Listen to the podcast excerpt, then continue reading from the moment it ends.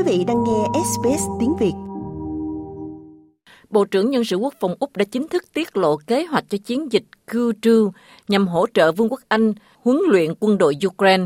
Đã gần một năm kể từ khi Nga xâm lược Ukraine vào tháng 2 năm 2022, Úc là một trong những quốc gia hỗ trợ Ukraine và các nỗ lực quân sự của họ. Chương trình của Vương quốc Anh sẽ hướng tới đào tạo cho khoảng 20.000 binh sĩ Ukraine trong năm nay và mặc dù quân đội Úc không vào Ukraine, nhưng họ sẽ hỗ trợ. Bộ trưởng Matt Keogh nói rằng những quân nhân Úc tham gia sẽ giúp nâng cao kỹ năng của Ukraine trong cuộc chiến chống lại Nga và họ đang nỗ lực để kết thúc cuộc xung đột. We know that you, as members of our Australian Defence Force, Chúng tôi biết rằng với tư cách là thành viên của lực lượng quốc phòng, các bạn là khả năng quan trọng nhất mà chúng tôi có.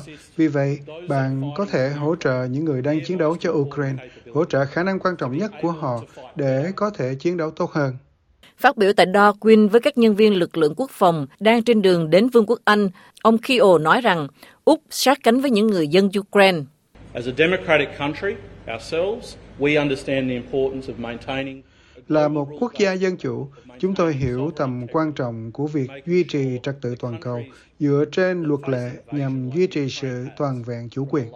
Và chúng tôi muốn nói rằng các quốc gia đang đối mặt với cuộc xâm lược như Ukraine với kẻ xâm lược lớn đang lâm le ngay trước ngõ, thì bạn biết rằng bạn có sự hỗ trợ của thế giới. Vì vậy, mặc dù Ukraine có thể cách xa đạt win, nhưng đó là một quốc gia và những gì họ đang phải đối mặt, Úc tự hào sát cánh và hỗ trợ họ.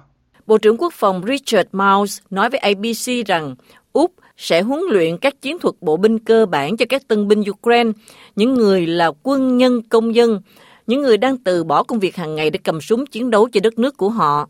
This is now a citizen army that uh, is is forming in in Ukraine. Hiện có một đội quân công dân đang hình thành ở Ukraine.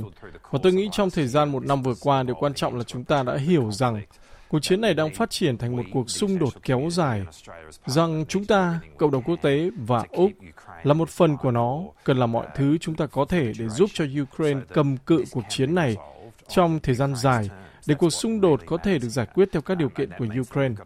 Đó là điều thực sự quan trọng ở đây và điều đó có nghĩa là chúng ta phải ở bên cạnh họ lâu dài. Trong khi đó, Tổng thống Ukraine Volodymyr Zelensky cũng hoan nghênh cam kết của Thủ tướng Hà Lan Mark Rutte rằng Hà Lan sẽ tham gia cùng với Hoa Kỳ và Đức trong việc huấn luyện và trang bị cho Ukraine các hệ thống phòng không Patriot tiên tiến. Hôm nay, chúng tôi được nghe một tin rất quan trọng từ Thủ tướng Hà Lan Mark Rutte. Thông tin này thực sự là sự tiếp nối của các cuộc đàm phán gần đây của chúng tôi với ông ấy. Ukraine sẽ được cung cấp thêm một khẩu đội Patriot nữa. Cảm ơn Mark. Như vậy là chúng tôi có được ba khẩu đội Nhưng điều này chỉ mới là khởi đầu. Chúng tôi đang nghiên cứu các bước tiếp theo để tăng cường khả năng phòng không của chúng tôi. Tổng thống Zelensky cũng đề cập tới việc tập hợp Diễn đàn Kinh tế Thế giới tại Davos ở Thụy Sĩ. Ông tin rằng các cường quốc có đại diện ở đây sẽ gây thêm áp lực lên Nga. Почала сьогодні робота щорічного форуму в Давосі. Diễn đàn thường niên tại Davos, theo truyền thống là một diễn đàn kinh tế và chính trị toàn cầu mạnh mẽ, đã bắt đầu từ hôm nay. Thế giới nghe thấy Ukraine tại Davos. Họ biết những gì Nga đã làm với Dnipro. Họ biết những kẻ khủng bố đang làm gì với Kherson, Kharkiv, Donbass của chúng tôi và các vùng lãnh thổ khác mà Nga đã mang đến cái chết và chúng tôi đang vận động để gia tăng áp lực toàn cầu đối với nhà nước khủng bố. Tôi tin tưởng rằng sau tuần này, thế giới sẽ nhìn thấy có thêm nhiều người có ảnh hưởng ủng hộ tích cực đối với việc thành lập tòa án xét xử sự xâm lược của Nga và một cơ chế đặc biệt để đền bù cho những tổn thất do chiến tranh gây ra bằng tài sản của Nga. Trong khi đó, tại diễn đàn ở Davos, cựu Ngoại trưởng Hoa Kỳ Henry Kissinger nói rằng Ông ủng hộ đối thoại với Nga như một giải pháp thay thế cho sự hủy diệt nó vì nếu không thì hẳn sẽ rất nguy hiểm. Việc Nga bị hủy hoại với tư cách là một quốc gia với các chính sách của riêng mình sẽ dẫn tới một khu vực rộng lớn kéo dài qua 11 múi giờ đang rơi vào xung đột nội bộ, kéo theo sự can thiệp từ bên ngoài. Thời điểm hiện nay là Nga đã có thêm 15.000 vũ khí hạt nhân trên lãnh thổ của Nga Và đây là lý do tại sao tôi tin vào đối thoại với Nga.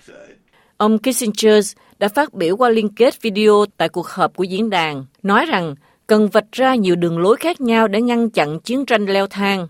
Ông Kissinger là người ban đầu phản đối ý tưởng cho phép Ukraine gia nhập NATO, và giờ đây ông nói rằng mình đã thay đổi quyết định.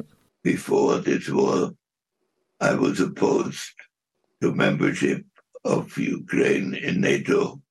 Trước cuộc chiến này, tôi đã phản đối việc Ukraine trở thành thành viên của NATO, bởi vì tôi sợ rằng nó sẽ bắt đầu chính xác quá trình mà chúng ta đang thấy hiện nay. Bây giờ quá trình này đã đi đến nước này thì ý tưởng về một Ukraine trung lập trong những điều kiện này là không còn ý nghĩa nữa.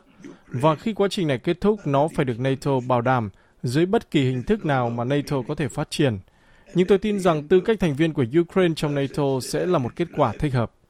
Tư cách thành viên NATO của Ukraine sẽ còn phụ thuộc vào 30 quốc gia thành viên khác có đồng ý cho Ukraine gia nhập hay không. Nếu Ukraine thực sự đã gia nhập, hẳn giờ cuộc chiến đã là một bình diện khác. Vì nguyên tắc của NATO là khi một quốc gia thành viên bị tấn công, thì những thành viên trong khối sẽ có hành động quân sự trực tiếp hỗ trợ. Like, share, comment.